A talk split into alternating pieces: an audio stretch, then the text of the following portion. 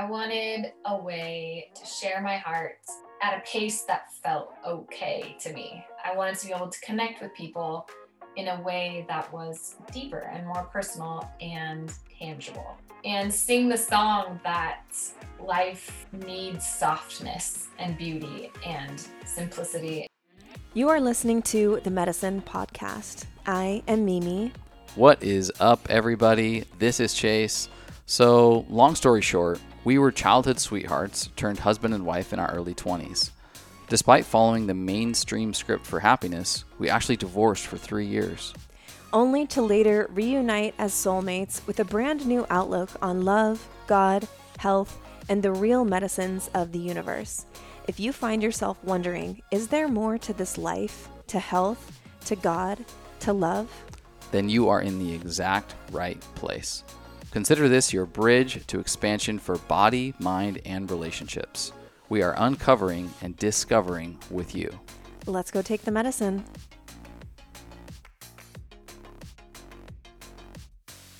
Hello, beautiful people. Welcome back to the Medicine Podcast. This is episode number 102, and this is a first time bonus episode for us. Usually we drop one episode per week, but we're going to be dabbling in two episodes a week occasionally. So we're just, we're trying it out. This is also a special episode because it's the first time we've had one of our family members on with us. Chase's beautiful and oh so talented sister Kali is with us today. So you'll hear it's kind of a cross between Under the Red Hat with Chase and I and also an interview. It's it's very conversational. So Kali Ramey Martin is a farmer's wife, mom of two sweet boys, and proud amateur artist. She is the author of Potager, From the Garden to the Kitchen cookbook and publishes a magazine called Notebook Quarterly. She happily dabbles in gardening, floristry, photography, interior design, and cookery, and is passionate about making the world a softer, simpler, more beautiful place. Like so many of us, Kali is very multi passionate, which is great. But if you're following the mainstream script of life that says we should go to college, get a degree, settle in, and be consistent with something, then this can cause us multi passionate wanderers to feel like we're doing something wrong simply by following our creative dreams and our intuition. Kali's personal and professional story will encourage you, the listener, to stay open, listen to your intuitive nudges, and trust that you really can proactively create a life that you love. You'll hear about Kali's book Potager and her most recent creative project, Notebook Quarterly, which is a seasonal magazine.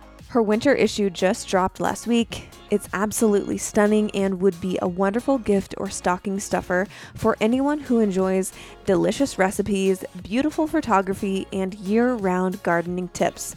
Order soon if you want it by Christmas, my loves. All the links can be found in the show notes below. Okay, enjoy this bonus episode with my sister in love, Kali. Welcome back to the Medicine Podcast. My name is Mimi, and I have my love Chase here with me. What is going on, everybody? Super fired up today. Have a very special guest. Yes. And the curator of some of the most beautiful images I've ever seen in my entire life that include myself Yes. and you and them. yes, if you have seen, well, you would have seen it if you are listening to this this podcast. The cover art of our podcast. It's a very steamy, glowy, warm photo that was taken by none other than Kali Ramey Martin, who we have on today. We're super excited to invite her into our Under the Red Hat space and um, talk to you today. And I think it's going to be really awesome. Welcome to the medicine. Thanks for having me, guys. Yeah, they're going to be awesome.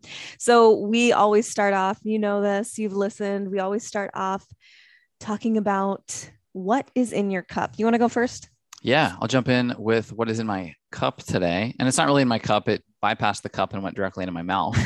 um, it's a essential oil wizardry from our homie Dr. Nick. Uh, it's an essential oil um, tincture, and it is a kava tincture, specifically kava euphoria. Mhm. So we we've been taking a little bit of kava every now and then when we want to get in kind of a creative, flowy space.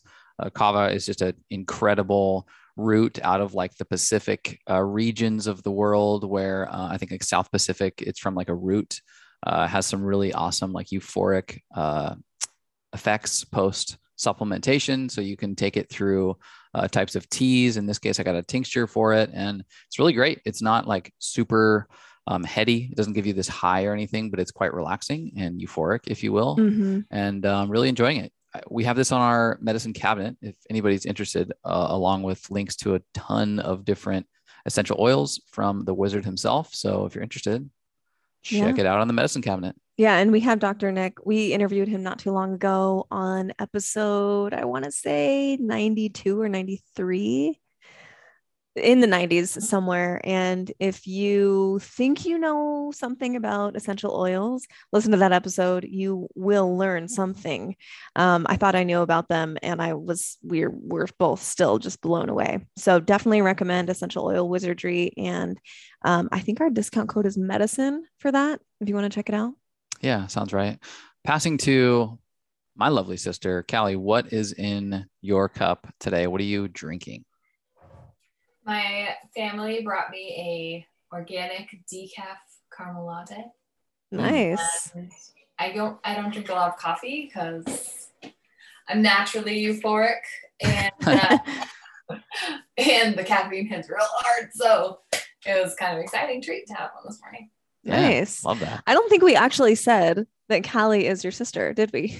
Did we not say that? Yeah. I don't think so. I think well, maybe people if they know your last name. yeah. I said Kali Ramey Martin, but well, there you go. She she's my sister-in-law, sister in love, we like to say. Oh. Um, and Chase's blood sister. it's real. It is real. and uh yeah, so now y'all know. Um What about you, my love? What What do you got going on uh, in your cup today?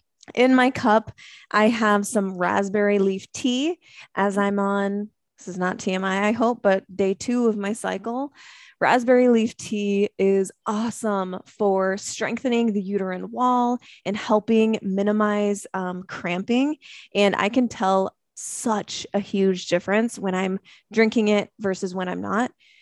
When I'm drinking it, my cramps are like 70% softer or lighter, like non existent. And a lot of times I'll actually start my cycle and not even like have any uh, heads up because sometimes people get crampy and like they start feeling gross like a day before their period and then they know like oh i'm going to start my period i know i am and for me when i'm drinking this i have really no idea when i'm going to start other than my app because it helps reduce cramping so much. So what i do is i don't always like to drink it hot. Like if it's an 80 degree day in san diego hot tea doesn't sound great. So I make a batch of uh, sun tea where I put like four bags of this um, traditional medicinals organic raspberry leaf tea in a big jar of water, put it out in the sun for like three or four hours, and then I sip off of that the, the for a week or two. And drinking it every day really really helps. So if cramps is something that you struggle with, um, definitely check out raspberry leaf tea. I got that tip from Barry on Berry, who is our menstrual health go-to expert and she was actually on episode 99 if you want to check that out so that's what i got in my cup and in my body Love it. Keep up the great work, Raspberry Tea. um, yes i would appreciate that really excited to uh, chat with you today, Kali. We um, have been talking about getting you on for a while because uh, you have such a cool journey, and it's been so inspiring to me just to obviously see you in my family and and be the the firstborn child in this family of of uh, really fantastic people, but kind of paving the way in a, in a lot of ways for for all of us, for Cole, my brother, and I, and, and even our parents in a lot of ways, as far as like you know, like figuring out who you are outside of all of these conditions and programs and and so really uh, really excited to jump into it with you ask you a couple questions. But first we like to ask every guest a question and we're going to do the same with you. That is what do you love in your life so much that you wish you could gift it to every human? Um, I loved this question because I mean, there's a million things that I could think of, like my favorite this, my favorite that. But what I ended up coming up with was I wish I could gift everyone flowers. Hmm. And Mm. that sounds silly. Like, I'm, we're not talking like grocery store flowers. I mean, like, like flowers that you've grown, gardening in general, I think, you know, there's a reason that so much of the world has become obsessed with gardening over the last 18 months because there's something about it, so many things about it that speak to your soul and and and they feed your soul, I think. Um, you know, there's so many cliches and like sayings that come out of gardening because there's just something there. There's something really connecting, really meaningful, really stretching as a person. Like gardening is full of failures too. I think that is something that um, like we have to we have to have those as humans to continue to grow. Um, I think for me personally, realizing that I loved flowers, like loved flowers, was like it like unlocked this this part of me that I didn't know needed to be unlocked. Mm. And it was mm-hmm. like I almost had to give myself permission to admit that I loved all of this. And doing that set me off like on the path I was supposed to be on. Mm. And so mm. even though that's assigning a lot of meaning to flowers, it really I think it just does amazing things for people. It just yeah. brings things out of you that are supposed to come out it is that that is resonating really deeply uh, for me. There's something so therapeutic about nature, and uh, it's so much more deep and wise than we could ever be articulated in like a therapy chair. Mm-hmm. Um, it's this noetic sense that when you really kind of jump into the deep end of, of something natural, that you don't have to articulate it or rationalize it you just know and you just experience and you just feel and uh, even in my when when we were divorced and i was trying to figure myself out and and, and i knew i was making progress when i would find myself lost on a walk in coronado and two inches away from a succulent staring at it and counting the the sequence of uh, patterns that are in the succulent and being like holy shit i just got lost for like 12 minutes in the beauty of nature. I knew I knew at that moment I was getting closer to yeah. love. Therapy never worked for me, but staring at a succulent did. Yeah. And I think too, I mean, I- am not any sort of like professional gardener or whatever, but I have we have a few plants here and there and I it does like it kills me when I see them like not doing well or their little leaves shriveling and i'm like what am i doing wrong? I need to figure this out. But when they when you do see them thriving whether that's plants or flowers or whatever it's so wonderful to be like oh my gosh my work you know the soil and working in and and giving it a home and everything and giving it the right environment like you see the the benefits to your work that is giving this plant a home um, right away. And well you know over the course of maybe a few weeks or so. And it's it's it, it's very um, rewarding to see that and to like help perpetuate this cycle of life and uh, it's it's hard to like pin down but i think probably everyone listening if they've done any sort of gardening or growing knows what that feels like for sure I think we've talked about it before too, and you guys talk about it a lot with like masculine and feminine roles. I think um, it was realizing and admitting that I love flowers was like this catalyst for me accepting that feminine side of myself that mm. I hadn't yeah live very much and mm-hmm. felt like it, I don't know it it was a hard thing to it was a hard place for me to get to to accept that and mm-hmm. then kind of using flowers as as that as the representative of that side of me um it was like a tangible thing that i could say like oh i like this but it just opened the door for me to feel comfortable yeah. yeah. Mm-hmm. I, I, definitely want to jump into like uh, the next question in my mind is like well why do you think it was hard to l- let yourself feel feminine right? But I, i'm sort of jumping ahead because I, I want people to know like what you do and who you are in the world and and um, some of your your passions right now. Um, you know what are you doing in the world today? And and if you can take us through a little bit of your journey from maybe you know a few years back to where you are today discovering that wow flowers are this almost like yeah. representation of my feminine flower or whatever um I think I think growing up, I was under the impression. I mean, I, I have red hair, right? I'm supposed to be feisty. I'm supposed to be sassy. I'm supposed to be tough and strong and a badass. That was what I heard from culture because it was girl power time. And mm. girls were supposed to be strong. We were supposed to get out there in the workforce and, and bust some ass. Like that's what we were supposed to do in that era from culture. That's what I was hearing. And then in our family, we have some strong women. We have just not just strong women, but but men who have been in make or break at situations and have had to build things from the ground up, have had to work their way out of life situations that were intense. And so there was just this expectation I felt that I be tough, strong, and and really hardworking and and just yeah a, a badass. That's what I thought I needed to be. Um, and so that's that's the pace that I went at for a long time. Uh, and I literally ran myself into the ground over and over again. Um, and not only that, but I ended up in situations over and over again where I put myself into I put myself in a place to be abused and not like in a not a you know physical or any of that sort of abuse but like I'm by presenting myself as I'm tough give mm-hmm. me your mm-hmm. best shot people did mm-hmm. they said great you're tough I'm going to give it to you I'm going to see how much you can take mm.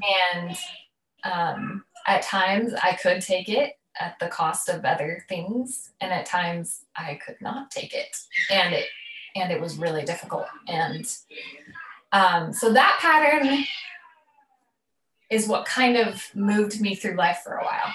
I played college basketball and I was tough and I could take it and it was really difficult experience. A really amazing experience in a lot of ways too, but difficult. And then I moved out into the workforce and I got this job at a labor union that was the same way. Give me your best shot, I can take it. And they gave it to me. And while I was still doing the creative side of things, I was doing graphic design, I was doing marketing, all of that. There was just this like, I have to push, I have to be, I have to, you know, grind. grind. Yeah, if it, does, um, if it, doesn't hurt, it's not. It doesn't hurt. Working. It's not, it's not progressive. Yeah. Yeah. If I'm not exhausted and stressed um, and busy all the time. I'm not doing it right. If I'm not climbing, if I'm not, you know, mm-hmm. if I'm not achieving, and yeah. and it, and I burn myself out over and over again. And so I moved around a lot.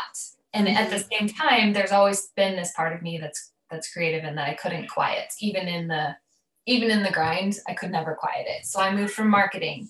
And then I went to culinary school, which was like the most amazing Hermione experience all time. I sat in the front row. I did, I read every word in the book. I answered every question. I'm sure everyone in the class hated me, but I was like, I am 100% in this experience.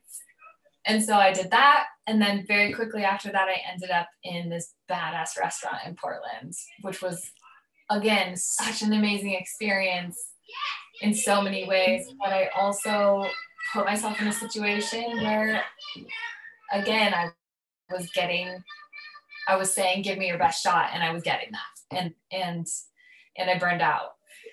Worked in restaurants for a while, ended up starting a catering business. Um, that was really amazing and really stressful. And so when we decided to have kids, I decided to jump into that full full steam and take a break from uh, other stuff. I had felt a lot of shame about jumping around so much um, and trying so many different things. It was really like I got a lot of comments about like you try so much stuff and yeah and you change your mind a lot and just this insinuation that I didn't have staying power and I didn't have consistency and I didn't have um, I wasn't reliable and stuff like that, which isn't at all true. But and so then um, that was five years ago, and I've been going hard at being a mom and staying staying home with my kids, being a mom, and loving it. And then two years ago, um, our mom was approaching her 60th birthday, and she had a great deal of anxiety about that. and I wanted to find a way to make that easier. Um, and I wanted to do something for her that I knew she could never do for herself. Um, and so I started writing a, a book. I started working on a book. It was something, it's something I've always wanted to do, but thought I never could. And so, like, doing it for her, I didn't listen to all those voices because it wasn't about me. I just mm-hmm. did it. And then I spent about a year and a half working on it. And when I got done, I almost hadn't even put thought into like what was going to happen with it afterwards. I was just going to give it to her for her birthday. I was kind of just seeing if I could do it. Mm-hmm. And all of a sudden it was done and it was good. And I was like, oh. and you told no one in your family, yeah. right? Nobody. Other no. than your husband, right? And he didn't even see it until it was done. And like even his response, because I was like, oh, I finished it.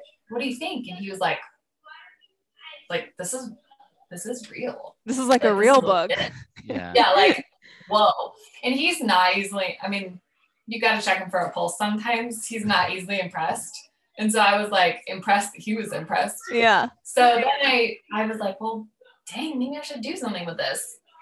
I had had a blog and I'd been on the internet and all of that and and tried tried my best at those things but never found them fulfilling completely. Um, being an introvert and then having to put yourself out, out there all the time it just wasn't a cycle that like totally worked for me.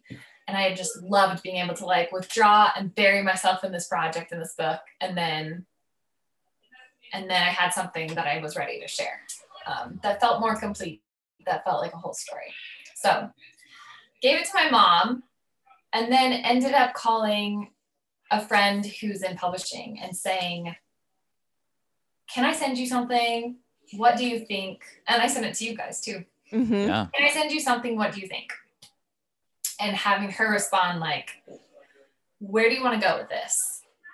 And I hadn't even asked myself that question because in my mind it was just about doing it. And so when she asked me, I was just like, Well, I'm just really happy with it and I would love to share it. And she was like, okay, well, if you're not worried about going through this intense process to try and get it published by a publisher who basically is just a credit card. Mm. They're going to front you the money to buy your books, but you have to sell it. You have to get that get out there. You have to do it yourself. So like there's nothing glamorous about being published. I'll just tell you that right now. If you just want to share it, just do it. Just print it and sell it. And so I was like, okay, I'll do that. And in my mind, if I if I sold 100 copies, it would have been a raging success. And so I just did it. I just announced on my Instagram, printed up the books. Getting the getting those books in the mail the first time was just like I mean, it's like holding a dream you, in your hands that you've had since you were a little kid. Yeah, a little paper baby. Oh my gosh, it was. yeah, it was pretty. Cool. I'm and, and, this book is is incredible. She's yeah, completely underselling herself uh, in, in, in many in many ways. Like, um, what's so incredible about your story is that every path and um, direction and choice that you took to pursue something, it turned out by world terms wildly successful. Um, all the way from collegiate athlete into like a career marketing woman, into a, a pivot from that into fashion, like featured on MTV's fashion blog, like that that level of success, pivoting into um, finest dining in Portland, Oregon, a food city, um, and, and, and basically crushing the scene uh, from the from the culinary space into entrepreneurship as a, like all of these lanes that that seemed like wow Kali is jumping around. And and I, I said it too. Our our entire family said like damn she's crushing it in these different lanes. Why does she keep hopping around? What's wild is like by worldly terms it was just mind-blowingly successful in each space. And um what i'm what i'm so fascinated by is like the ability for you and, and, and specifically drilling into like what came up for you in each one of those lanes despite the feedback from the world that you were successful? What was coming up for you that triggered the ultimate decision to pivot and to change? Um, i think i mean kind of what i was talking about earlier was that i i wasn't being I wasn't putting myself in situations honestly. I wasn't being honest about who I was.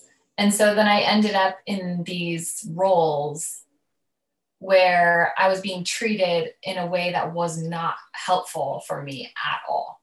And, and it and it really wasn't those people's fault because they were just basing their responses off of what I was presenting. Sure. Um, and so, in every one of those situations, even if I liked the work, which I didn't always, but especially like the restaurants, I loved the work. I loved it.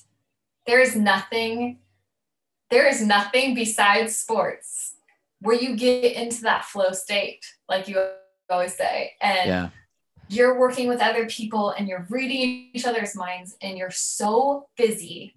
You got 35 tickets up on your thing. You're so busy. You're just moving instinctually and you're like in the moment completely. There's nothing better than that. Yeah.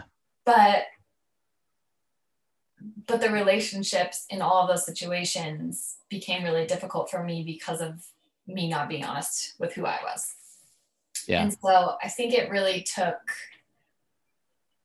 and no, and none of them ended on negative terms. I didn't burn any bridges anywhere. I just had to keep saying like this doesn't this doesn't fit. Mm-hmm. And it was hard. Again, I had a lot of shame about that. It, this doesn't fit for me. And having people be like, again. yeah. And it gets so hard to silence the, uh, those voices, even if you decide to, you know, choose against it, it you know, it's like you're continuing to try things on, especially if you've, if you've been programmed in a, in a world and uh, in a culture and then our family it's it's not that it was a bad thing it was just that there was there was a huge emphasis to be successful right. and, and and this this indoctrination of it has to be hard for it to eventually pay off.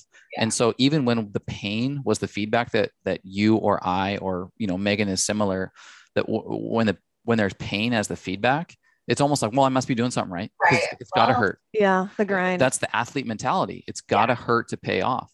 So you yeah. even when you're you know metaphorically stepping your foot into another stream, a brand new stream, and it feels as if it's up against a current you stay there for a minute because you're like, this is supposed to hurt. Right. Um, and, and so after kind of like bouncing through a few different lanes, despite the worldly success, but maybe that feeling of like, I still feel, you know, like I'm going against the current here. What is it about writing, creating, um, what you've been able to do, kind of like marry this uh, creative, artistic piece that you have with the really intimate, hands on gardening, cooking element to your life that feels like bliss, like it's your lane, like it, it, like it is flow state without some of these other negative byproducts? It's been a couple of years since I've kind of unlocked the vault. Uh, you know, I was saying that flowers kind of helped me to to unlock this part that I didn't know needed to be unlocked, and at the same time, let go of this expectation to be tough. Mm-hmm. I am strong, but I don't have to be tough. I don't have to be nasty. I don't have to be out there like yeah, like claws out, like don't mess with me. Yeah. Just because I have red hair and I'm a Leo doesn't mean I need to. Shout out to the Leos. Busting everybody's balls, like yeah, yeah maybe that's not my way. Like my strength, um, my strength, as I've learned over the last couple of years, is actually in vulnerability.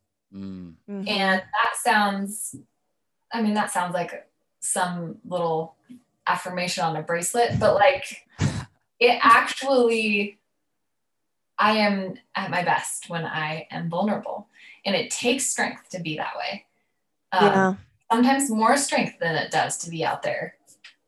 Well, I think people sometimes uh, confuse weakness and vulnerability yeah. like they're interchangeable, but being voluntarily vulnerable is completely different than being happenstance weak like just not you know stepping into yourself or whatever but being like in relationship being choosing to be voluntarily vulnerable is one of the most powerful things you can do especially as a feminine like yeah.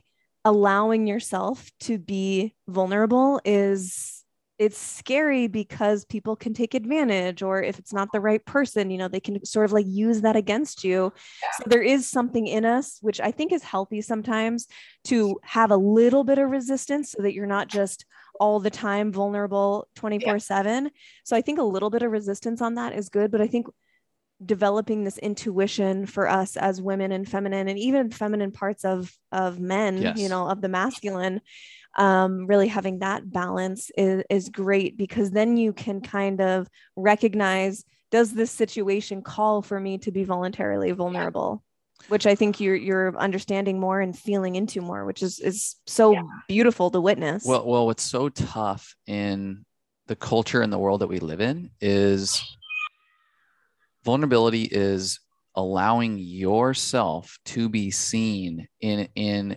complete 100% visibility. What is frightening about that is the fear or the story that if the real me is shown and it's rejected, oh shit. Yeah.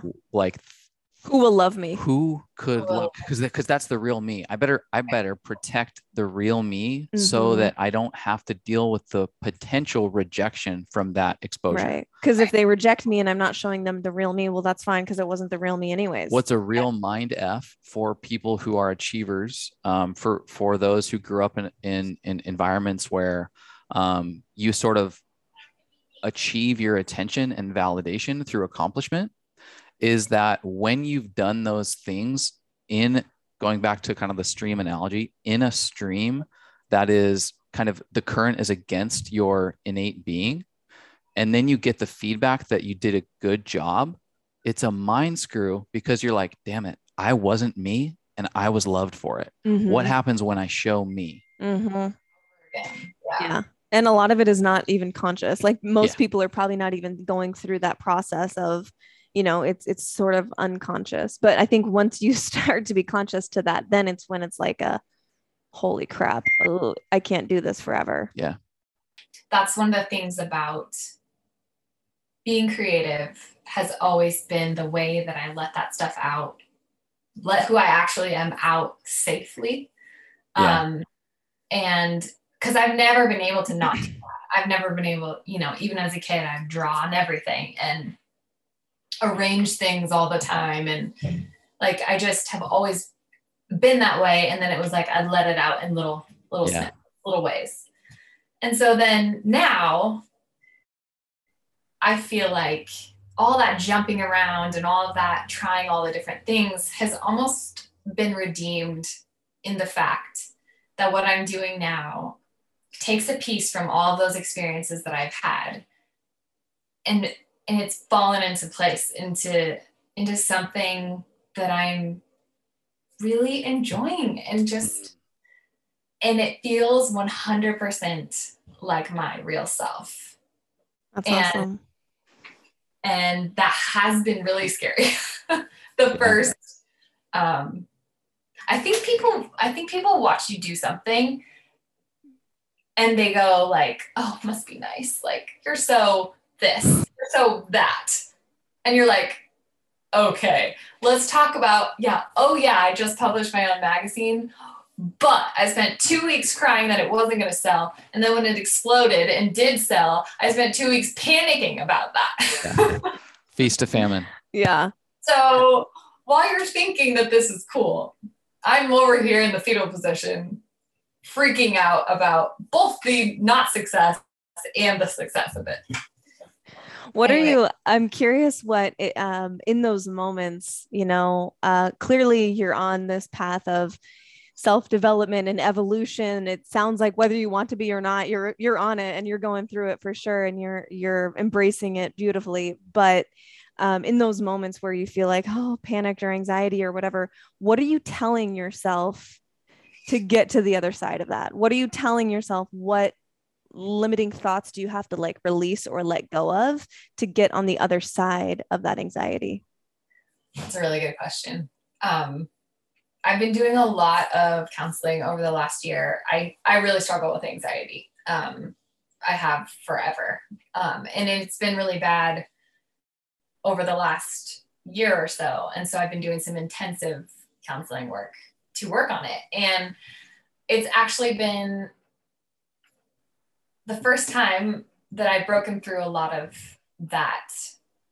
mm, Chase calls it programming. A lot of that that stuff. It was the first time that I realized that my own inner voice was really unkind to me Mm. mm-hmm.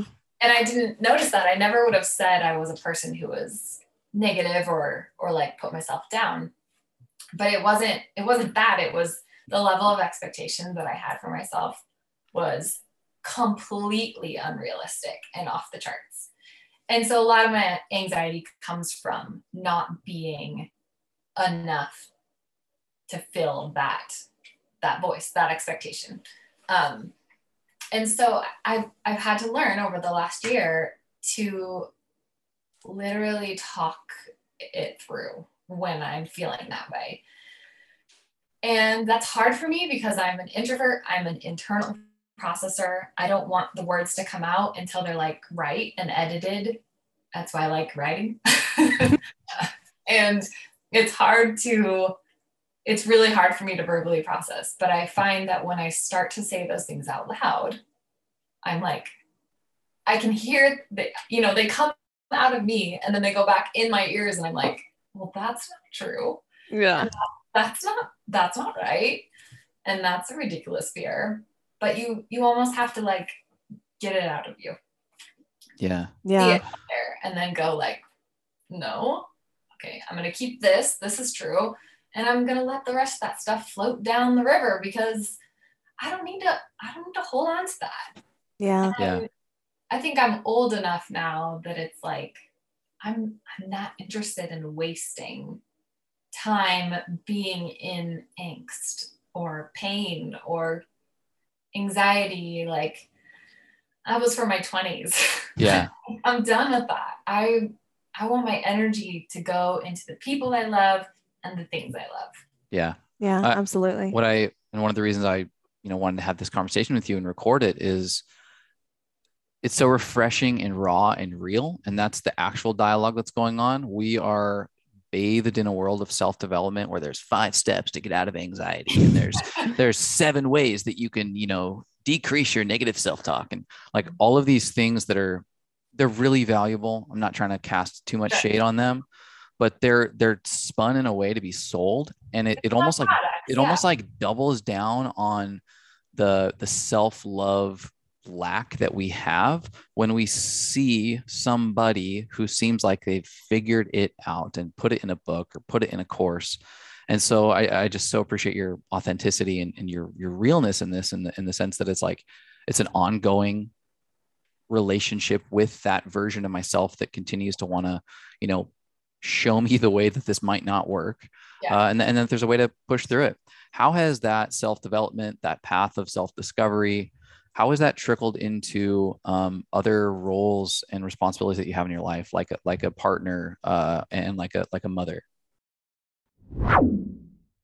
Hello, my loves. I am bursting at the seams to tell you about this brand that I have fallen in love with called Toto. It's healthy, functional, no guilt cookie dough.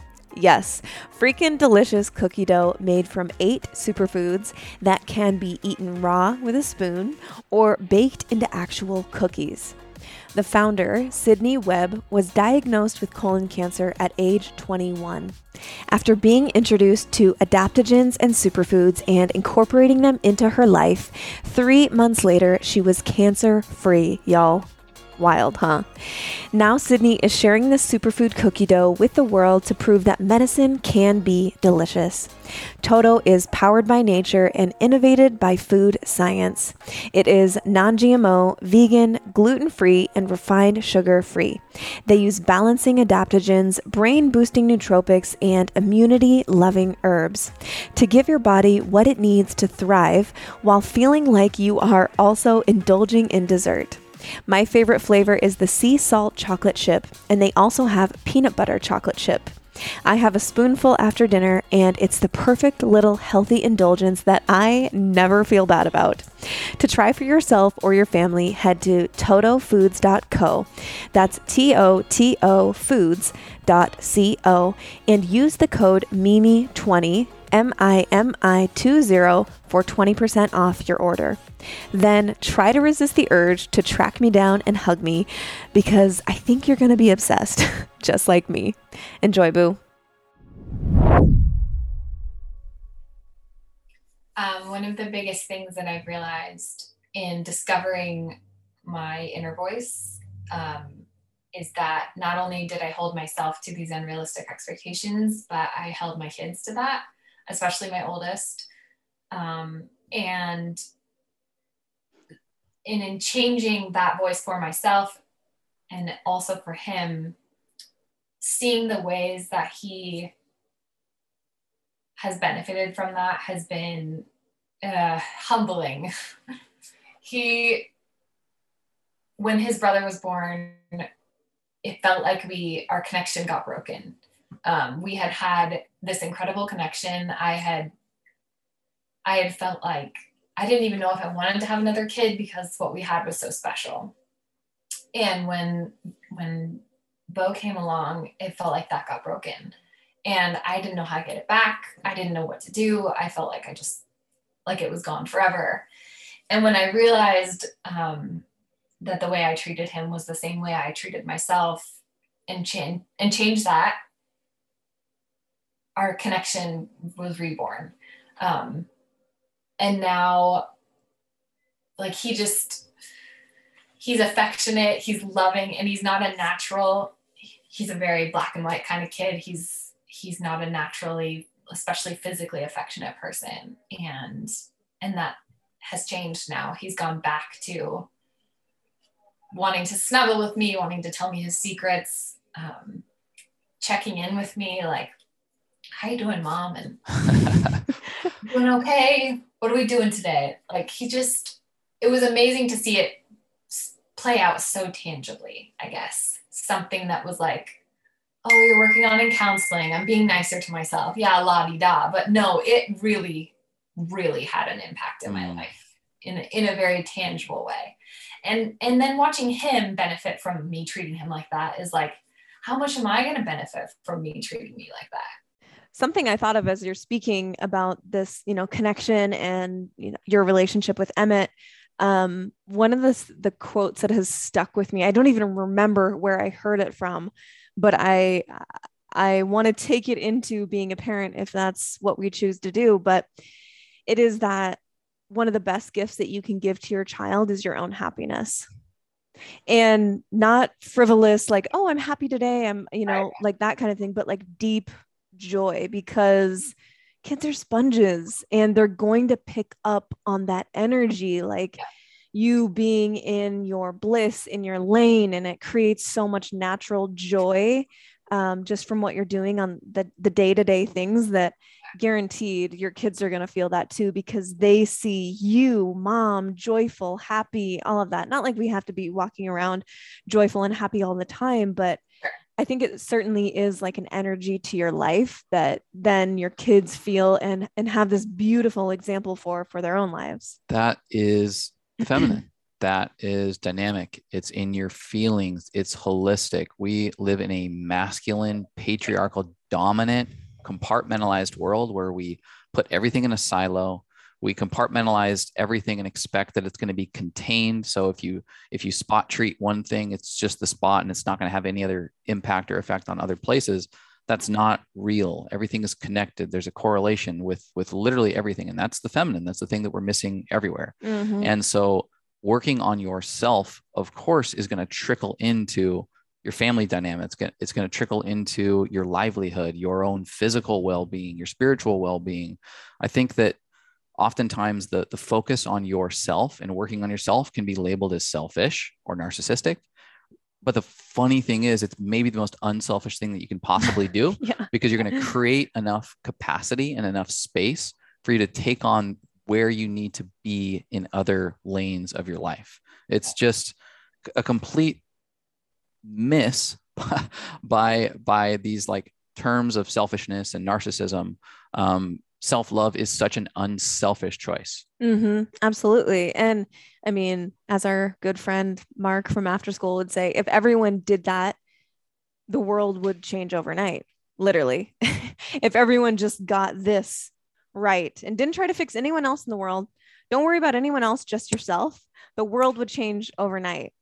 And so I think it's just speaking to echoing to what you're saying. It's like it really does. And and also, you know, to your point, like trickles does trickle into your relationships and everything like that. Um, I'm curious, uh, you you you know have spoken a little bit about your boys, Emmett and Bo, who are just wonderful little children that we love so much. Um, is there anything in particular right now that you are focusing on in your life as a as a mom and as their educator? Like, is there anything in particular that you're focusing on being an example of that is important to you now now that you've gone through this like window of development in your own life um, i think for a long time I thought I had to have it all together for them. And when I was going to have my bad moments, I had to keep it separate. Um, and now I've realized that. And so, and so when I did have hard times, I would kind of push them away, I guess, um, because I didn't, I couldn't be joyful or I couldn't be happy or I couldn't, I couldn't be patient or I couldn't be kind sometimes. And I think now I've really shifted that to I want them to understand that it's okay to be figuring it out and it's okay to not be okay sometimes. And when you're not okay, you still have to be kind, be loving, take care of, of yourself. Um, I kind of had to, when I started doing all this self work, I had a lot of appointments and I had to start changing my diet significantly and I had to start working out and not had to, but I started working out and like having to make time for that after five years of sacrificing everything for my kids was a bit of an adjustment. But now they're used to it.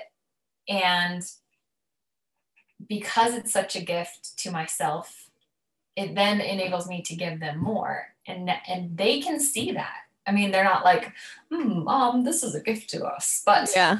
but they are like oh mom why don't you go do your workout and we're gonna build trains and then when we're done we can do this. And like they're used to it now and they understand i think on some level that it makes me better for them. Um, yeah. Yeah. That's really that's wonderful that they're uh, that they're picking up on that that that oh i love what you said that it's you're being an example and showing them that it's not it's okay to not have your shit together. All maybe totally. that's not the words that you're using with them. But that. it's okay to like there's going to be hardship there's going to be catalysts in your life and there's going to be times when you feel frustrated and it's okay to feel frustrated. And you know like you said I, I think it's great that you said you know still striving to be kind to others and kind to yourself through that process but sometimes it is important to remove yourself from a situation where there's other people around and just like get centered and get still. And I'll never forget um, this summer, it was really cute. Um, we were up at the lake uh, with you and your boys, and um, I think Emmett was having it was a lot of stimulation for him. You know, grandma and grandpa are there and we're there and you know, there's tons of toys everywhere and the lake and everything. It's just like a lot of stimulation that his little 4-year-old brain is not used to. And so I I think it was it was really cute, but it was in the afternoon and and he was kind of acting out a little bit and you just like really sweetly were like, tell me what you need. What do you need? And he was like, I think I just need some alone time. and like, and it was so, it was so real because he was that, that process is already happening in his mind where it's like, let me assess what do I need here? Okay, yes, I, I'm feeling like I need some stillness, some time alone, away from everybody to just be with me. And I can guarantee, obviously, he's got that from you as an example and the importance of being able to be by yourself and, and work through what's going on in, in your in your body and these little like emotions that you're having. It was so freaking cute. I will never forget that. I think it kind of just ties back into something like I've had to learn that being vulnerable is actually when I'm at my best. And that includes with your kids. Yeah. I think people have this thing about parenting where it's like, I'm the parent and they're the child. Like they're just another human soul. They're just in a little body. Like yeah. that, that soul can handle the same amount of connection as an adult person. And when I'm upset, when I'm sad or anxious or whatever, you know, we've got some some illness and some elderly stuff happening in our family. And sometimes it really, I feel really sad about it. And instead yeah. of being like, i will go cry in the bathroom, it's like, I want to tell you that I'm feeling sad and I'm going to cry. And this is what I'm feeling sad about. And when you, when you grow up or even now, you're going to feel sad too. Let's just feel it. Yeah. Because when you do that, you then feel better. right. And, and, and if you stuffing it down, if you bury that little thing, that little emotion, if you compartmentalize it, it festers and mm-hmm. it and it and then you you're nasty. Yes. I think especially for little boys, it's important uh, to know that it's like it's okay to cry. Like if you fall down and scrape your knee, it's like, you know, and, and I think it, it's sort of benign. And um, you know, I certainly was told this as a little kid. It was like, nope, you're okay, you're okay. Don't cry, don't cry. You're fine, you're fine. And I, I don't think that there's any, uh, you know, people people and parents are not trying to be malicious. They're trying to teach them to be, you know, be resilient, be tough. Yeah but sometimes it's like you need to cry and i think especially for little boys um, they get told like no, big boys don't cry or something like that and and i think that it can um, it can certainly if they continue that pattern of stuffing down emotions and not dealing with them i think it can turn into something oh, yeah. quite toxic as a 20 something you know male in the world uh, who's not doesn't like to feel his feelings. Those moments of tears, uh, even gentleness as a as a male, um, you know, even having that that more gentle, feeling, feminine um, attribute to bury that will turn into hostility. It'll it'll manipulate and turn into an, an expression of anger. Speaking firsthand from from how that eventually surfaces, because it does. It, it's it's buried as um, inappropriate emotions or gentleness or tenderness and it, it is manipulated and when it surfaces it's hostility it's yeah. um it definitely festers and i think you know it's kind of a kind of a good transition really into, into what i want to talk about next which is your example of leaning into what is your what is your bliss and what lights you up and and uh, you know showing that and making that a priority in your life as as evidenced by the cookbook and and and by this quarterly notebook so I, i'd love to get into uh, a little bit of the, of what those are and, and give us a little bit of a summary. Um, I know everybody listening is dying to know. Yeah, we've kind of had a yeah. teaser like this book, this book. Um, so take us through the, the cookbook a little bit because this thing is is beautiful in every way, shape, and form, and truly um, unique in the sense that it's it's kind of capturing a few different things. And then a little bit what what led to uh, kind of the current projects ongoing uh, with the notebook. So um, my book Potager from the from the garden to the kitchen. It came out last fall, uh, November 2020, which feels it feels like a lot longer than that, but um, it is it is a journey through the seasons, starting in the garden, moving into the kitchen, um, which that's just like that's that's my heart is cooking and gardening. That's that's what I want to be doing at all times, pretty much. Um, and then taking photos of it and then writing about it. But it it was really not to assign too much analysis to it, but it was like breaking free for me mm. to write that. Um, and to have gone into it with the motivation of doing it for my mom, it like made me braver, I think. Uh, and then handing that thing to her on her birthday last year, it was just, it was something I'll never forget. And just her response to of like, I mean, obviously she was emotional. She's a crier when she gets excited about things, but, and then just for her to be so intensely like, what are we doing with this? Like, this, this is, this is happening. What are we going to do? Who's, who's publishing it? How are we getting it out? Like, how are you going to mail it? What are we, and it just was like, I don't know. It, I just feel warm and glowy talking about it. It was like I finally broke out and, and, and I had done something that I always wanted to do. Um, it, it goes through the four seasons. There's 40 recipes. Um, they're all whole food based. Um, desserts, breakfast, treats, um, some family recipes, and that part's really fun. I got to share, you know, our classic flank steak that we always eat at the lake, and a muffin recipe that my mother-in-law shared with me early on. And some of the recipes have stories, and then there's a lot of stories from my own life, um, lots of photos, and then I also got to include a bunch of the things that I've learned about gardening over the years. Um, and I think it's nice because not a lot of like sometimes gardening stuff can be really intimidating. Like you're yeah. like, where do I even start with this? Or like I I had to have been raised with uh, uh yeah. knowing knowing how to do this, and so there's no way the rest of my life I'm going to be able to do this because I you know I didn't grow up with this. Right. It's almost like a language that you have to learn before you can even, you know, I mean, all the plant names are in Latin and stuff like that. And so I wanted to be something where it's like some random person, young, old, anywhere in between, could pick it up and be like, oh my gosh, this is approachable. Like I could actually, I could actually do this.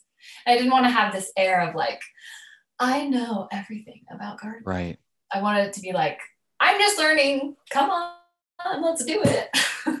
so uh, I think I think that I think that that part of it worked out. I think it think it does feel both on the recipes and the gardening, not like an expert, just like an experience. Uh, I think you I think you tapped in on kind of the collective interest and need in this uh, in this 2020 2021 world where we're forced to really take a look at you know how food gets on our table and how things are actually grown because there was this kind of like fear and scarcity yeah. and so a lot of people for the first time ever were like oh damn like i'm not i'm not exactly sure what i would do if uh, grocery stores and supply chains weren't stacked. So there's this real interest in what i love uh, uh, that you're doing is you're making it accessible. You're making it bite sized you're making it tangible without fear and intimidation. Also bringing this deeper meaning to the food experience which is is so lost in in our modern urban world especially there is a beautiful cycle of life that is behind these things that we're consuming on a daily basis especially if you're eating whole foods you can you can almost taste the the depth with which these things came to being edible. And so what i love that you're doing is you're articulating um, not only how this could be done but but the real seasonality and the real the real length with which um, these types of things go from their seed into literally the plate and into the body. I think one of the things too is that I'm trying to say like you can get into gardening. It's easy to get into gardening. But like what you get from gardening is infinitely mm. more impacting and it will change you as a person. And I think that's what I'm always trying to say when I'm writing about it both cooking and gardening is like this will change you.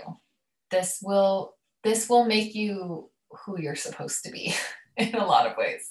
Yeah. and it probably feels uh sorry to interrupt. I was just thinking it it feel it probably feels like gentle you know? Like there's a lot of self development there's a lot of self evolution out there that doesn't feel so gentle but gardening and how you approach it and, and, looking at the food aspect and the gardening and the cooking and everything is a very gentle approach to that change that you're speaking to. Yep, for sure. Notebook Quarterly is my latest child and it just came out this fall. And uh, the winter issue comes out on December 1st. It'll go up for pre sale November 15th. And the idea was well, first of all, when I published the book, I got done. It was an amazing accomplishment. And I went back to Instagram and my blog, and I couldn't do it. I just couldn't. I didn't have it. I didn't want to make snippets anymore of content. I didn't want to write blog posts that nobody read. I didn't want to take beautiful photos and put them on the internet for people to look at one time and then be gone it just i just i almost got angry at the unrelenting appetite of the internet. And i was mm. like i can't do this anymore. I can't i can't have just made something tangible that took a year and a half worth of work. And it's so beautiful to hold in your hands and the paper. And it's just an experience. And then go back to hearts and likes and three word comments. Like i can't do it. Yeah it feels very and fleeting. So, yeah i was like what what the heck do I do now? I just achieved something that I wanted to do my whole life. What's next? Like, this, was this it for me? Is this all I had? And in the work of counseling, she asked me, I was expressing some of my creative frustration. Like, I just, I feel unmotivated. I'm at a loss. I don't know what to do. And she was like, again, completely obvious. I feel like 99% of counseling is people asking you completely obvious questions and it blowing your mind because you're like, why didn't I think of that? Yeah she's like, What would you do if you could do anything? And I instantly responded without even thinking about it make my own magazine. Mm. And then I was like, so you had never thought that before Who she asked that? so you had never thought that before she asked that question? No. Wow. She's like, so can you do that? And I'm like, no, yes, I don't, maybe. and so I, the dream was born in that moment. I got off, I got, it was a Zoom call. I got off the call and I sat at my computer for a few minutes. I was like, I can't make my own magazine. Like, I brushed my t- teeth, got into bed, picked up my journal, and in five minutes, I had the entire first issue written out, like, wow, outlined.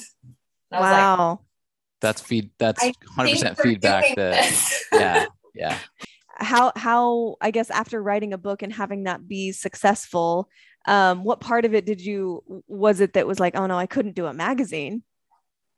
I don't know. I think just that i mean i still struggle with the uh, the imposter syndrome of like who the heck do i think i am?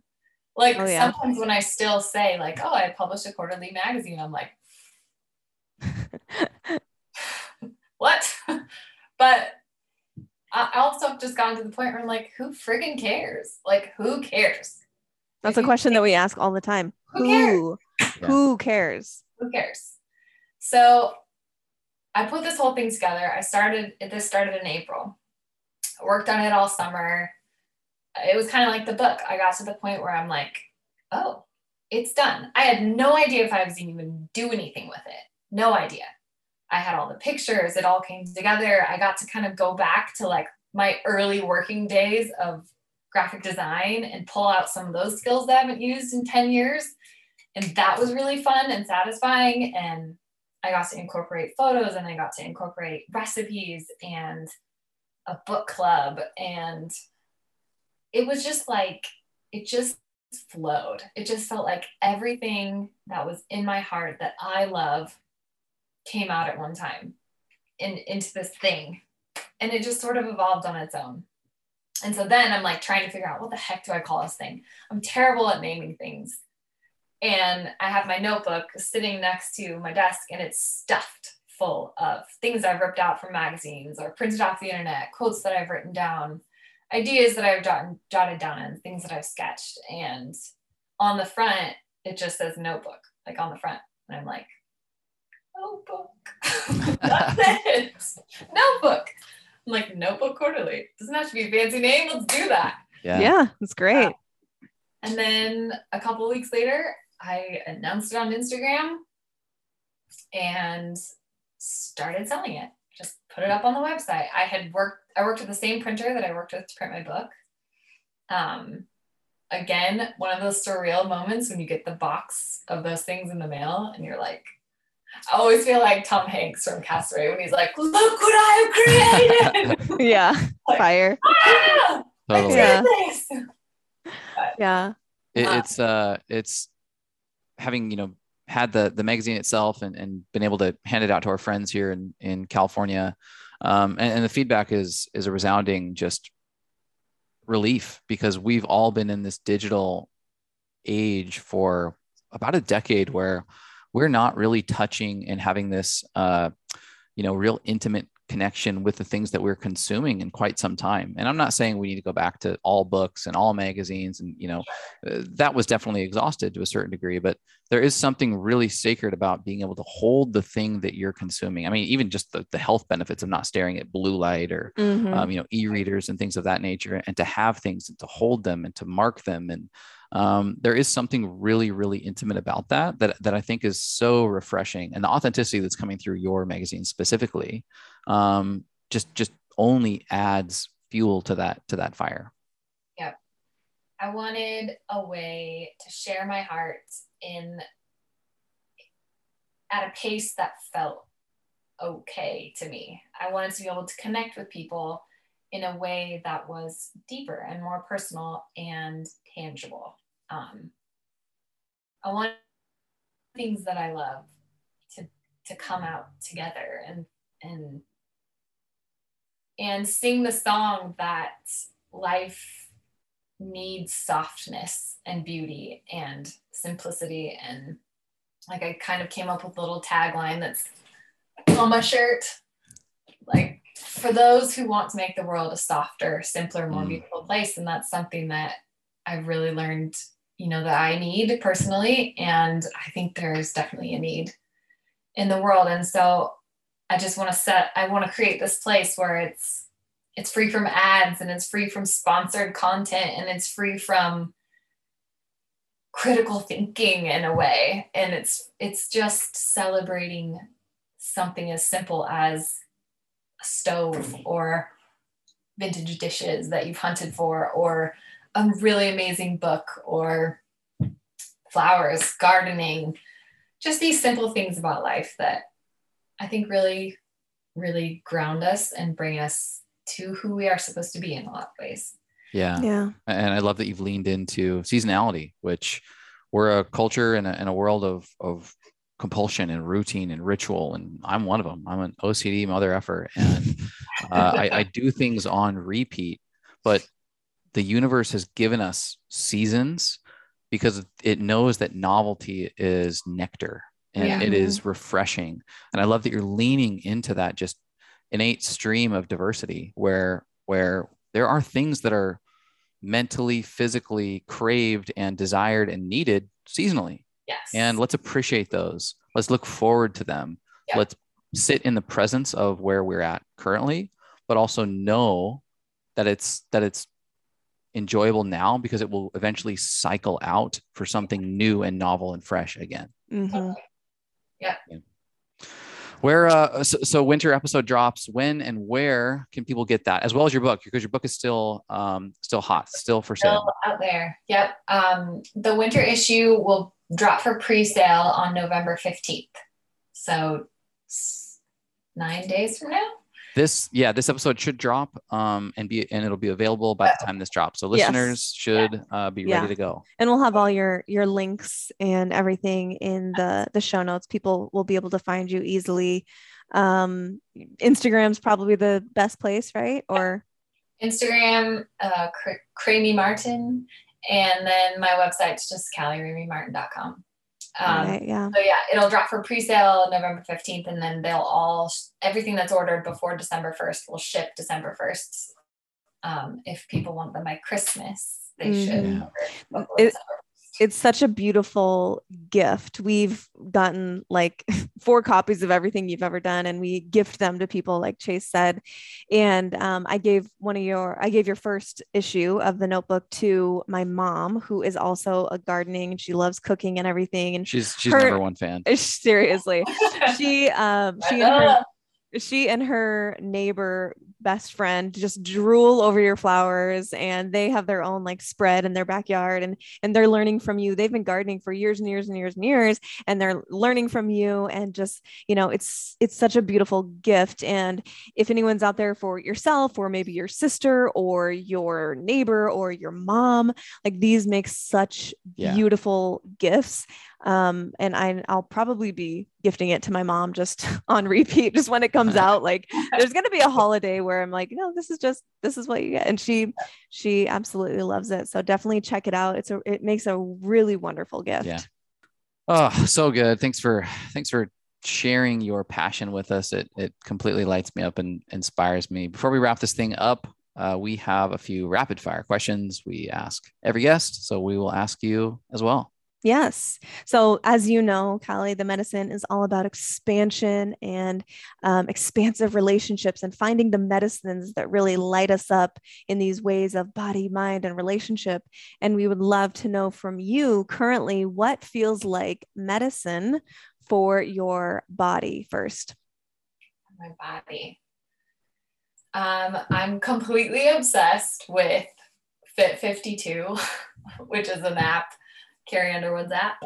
And uh, I've been doing it for 18 weeks in a row, which is the most I've worked out since college. Nice. Um, I look forward to it every day. It's 45 minutes of just being in my body. It's simple, it's quiet, it's magical. I love it. Mm. Love it. Awesome. I love that you have that um, loving relationship with exercise and with your body. That that is uh, a breakthrough. That that is it really it really is beautiful and, and profound. What what currently feels like medicine for your mind? Um, I think that it sounds really simple, but I call it the pause and just both with my marriage and my kids and friends and family, taking a literal breath and pausing and gathering myself before responding to things, before having a reaction. And I think it just it give it gives me the opportunity to be the person I want to be Mm, and to be gentle and to let things flow out of intention and instead of reactionary um because i get tired and i get frustrated and i get anxious and people trigger me and i just i want to be able to be myself despite those factors and so that's something i've been thinking about and working on lately before you know before my husband comes home from work taking deep breath and going how am I feeling when he walks in the door? How am I going to greet him? What's my response going to be? Is mm, it going to be like, that time you showed up? Or is it going to be like, hi, welcome home. How was your day? Yeah. yeah, that That's is it's so huge. Those are the little things. They seem little, but like we always say all the time, like do the little things like they're big things, like just greeting your partner. It Yep. seems like a little thing, but it's actually a big thing because of the frequency, right? And um, no, I think that that's so wonderful, and it's it's a it's a ninja life skill these days to be able to take that pause and examine your own triggers, and then respond from kindness and love and who you actually want to be. That is an absolute life skill for sure so that could definitely you know bleed into the art uh, the next question which is you know what feels like medicine for your relationships Yeah, I think that for sure. Just intentionality. I think this this time of the year too, um, for our family, since we're a farming family, fall is like heaven. We're together. We have weekends together. We have time together, and I'm trying to. I'm not a naturally like spontaneous or fun person. I like to plan things. And so I'm really, really trying hard to play mm, and rest and have fun. And it sounds funny that I'm having to try really hard to do that. But like, if you don't set aside t- unstructured time, you just don't do those things. Yep. So, like Sundays, we are resting, we are eating food, and we are playing with our kids. And that takes a lot of self discipline to do. But yeah I think Yeah. the rewards from it are bountiful. Yes. Word. So beautiful. Word. Yeah. And, and we even like, you know, it it's, doesn't sound silly at all. Like that injection of play into your life. Like I think the absence of play is not benign, you know, for an individual or for a relationship. So I think that's that's beautiful and, and such a great for, reminder for us all. Thank you so much for being here. And we were so happy to have you on. And definitely, everyone, go check out the notebook quarterly Get and the also winter her edition in your life.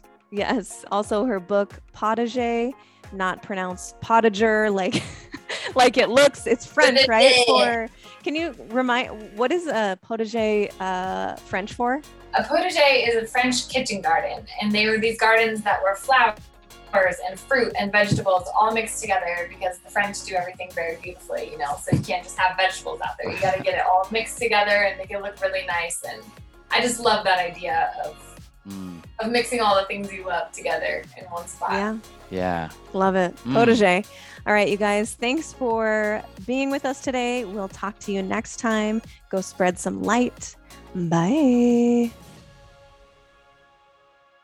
If you liked this episode, make sure you hit that subscribe button in Apple Podcasts, Spotify, or wherever you prefer to listen. This will ensure that every episode drops into your library automatically. Also, make sure you're following me on Instagram at Mimi underscore the medicine. To learn more about our favorite health products, foods, and supplements we discuss on here, visit getmimifit.com forward slash the medicine cabinet, or just check the show notes below. Until next time, cheers, boo.